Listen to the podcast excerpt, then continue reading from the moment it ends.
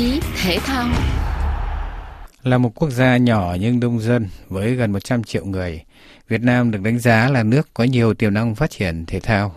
Thực tế thì là những năm gần đây, thể thao Việt Nam đang dần dần từng bước hội nhập tích cực hơn vào thể thao quốc tế. Thành tích thi đấu cũng đã có sự cải thiện, tạo được một vài đột phá trên đấu trường thế giới nhưng không ổn định và đồng đều. Việt Nam có tới hơn 30 triệu người luyện tập thể thao thường xuyên,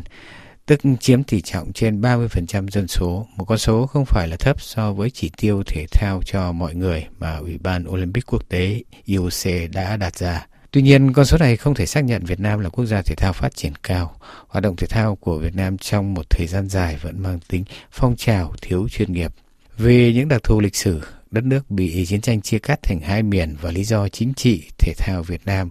thực sự, đến với phong trào Olympic quốc tế và tham dự các đại hội thể thao quốc tế cũng khá chậm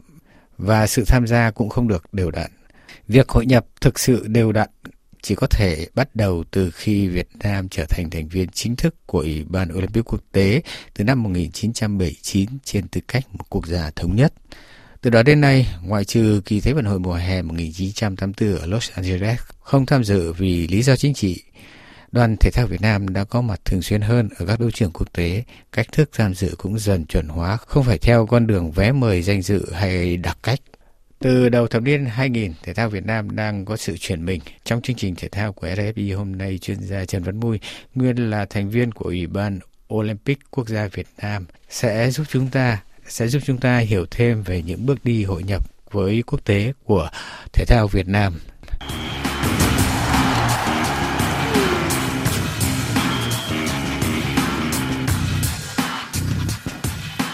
Xin chào ông Trần Văn Mui, Việt Nam là nước đông dân có tiềm năng phát triển thể thao do các đặc thù về lịch sử và chính trị mà thể thao Việt Nam hội nhập với quốc tế khá muộn. Thưa ông, ông có thể cho thính giả hiểu biết thêm về tiến trình hội nhập của thể thao Việt Nam với thế giới? Nếu mà chính thức ở trong cái tài liệu của Ủy ban Olympic quốc tế đó thì Việt Nam trở thành thành viên của Ủy ban Olympic quốc tế vào năm 1952 khi mà Việt Nam có phần nửa thôi tức là Việt Nam Cộng Hòa đó là cái tiền thân của phong trào Olympic hiện nay đó. Và ở vào cái thời điểm đó, đó ở Việt Nam có hình thành chín cái hiệp hội và các cái liên đoàn thể thao quốc gia. Đó là điền kinh nè bơi lội nè bóng đá nè bóng bàn bóng rổ ờ, xe đạp quần vợt quyền anh và đấu kiếm.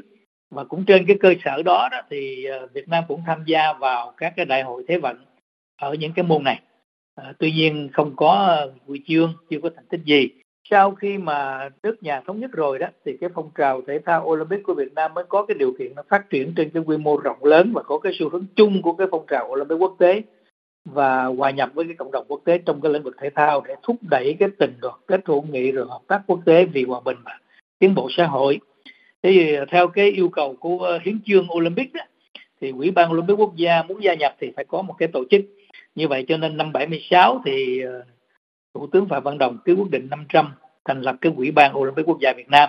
và đó là cái tổ chức mà chúng ta nói là với chính cái thành viên sáng lập thì lúc bấy giờ bắt đầu từ năm 1979 thì Việt Nam mới là trở thành thành viên chính thức với một cái đất nước là thống nhất đó cho nên nó cũng là một cái nền thể thao hội nhập với cái phong trào Olympic quốc tế đó, cũng là muộn lần đầu tiên Việt Nam cử cái đoàn đi tham dự Olympic tại Moscow. Olympic là đấu trường cao nhất của thể thao Việt Nam. Mà nói đến Olympic, tức là nói đến thể thao thành tích cao là thi đấu nhưng chiếm phần lớn chặng đường phát triển như ông vừa điểm qua thì thể thao Việt Nam chủ yếu là phát triển theo kiểu phong trào. Nhưng thể thao Việt Nam cũng đã đạt được những thành tích khá khích lệ ở đấu trường quốc tế đấy chứ. Còn đối với lại thành thể thao thành tích cao đó, thì bắt đầu từ năm 1989 thì Việt Nam tham dự cái SEA Games, tức là đại hội thể thao ở khu vực cái SEA Games lần thứ 15 tại Malaysia. Từ đó đến nay, chúng ta đã dần dần nằm trong cái top 3 trong các thì các cái kỳ đại hội gần đây. Và cũng có hai lần chúng ta đứng nhất và hai lần chúng ta tổ chức. Trong thể thao thành tích cao ở châu Á đó thì năm 2018 tại Indonesia Việt Nam giành được 5 huy chương vàng, 15 huy chương bạc và 18 huy chương đồng thì được xếp hạng thứ 16 và như vậy có nghĩa là uh, cái trong cái bệnh viện ở châu Á đó thì Việt Nam cũng được uh, nằm trong cái top tức là ta nói là top 20 tức top có uh, huy chương vàng đấy. Ờ, đối với lại ờ, các cái đại hội lớn như là Olympic chúng ta năm 2016 tại Brazil thì có cái huy chương vàng đầu tiên. Mà cho tới nay thì chúng chỉ mới có ờ, năm cái huy chương thôi. Bắt đầu từ cái huy chương bạc của Trần Hiếu Ngân tại Sydney năm 2000 rồi sau đó đến Bắc Kinh. Rồi 2012 thì chúng ta tiếp tục có huy chương của cử tạ với lại là taekwondo đó, đối với trình độ thế giới. Dù sao đi nữa thì với cái trình độ đó thì Việt Nam cũng đã vươn lên được thứ hạng là chúng ta cũng nằm trong cái top 154 nước có huy chương Olympic mùa hè và đứng hạng thứ 98 cho đến bảng xếp hạng hiện nay. Thì như thế là à, phong trào thể thao của Việt Nam qua những con số và sự kiện chúng ta nói đó, thì nó dần dần từng bước phát triển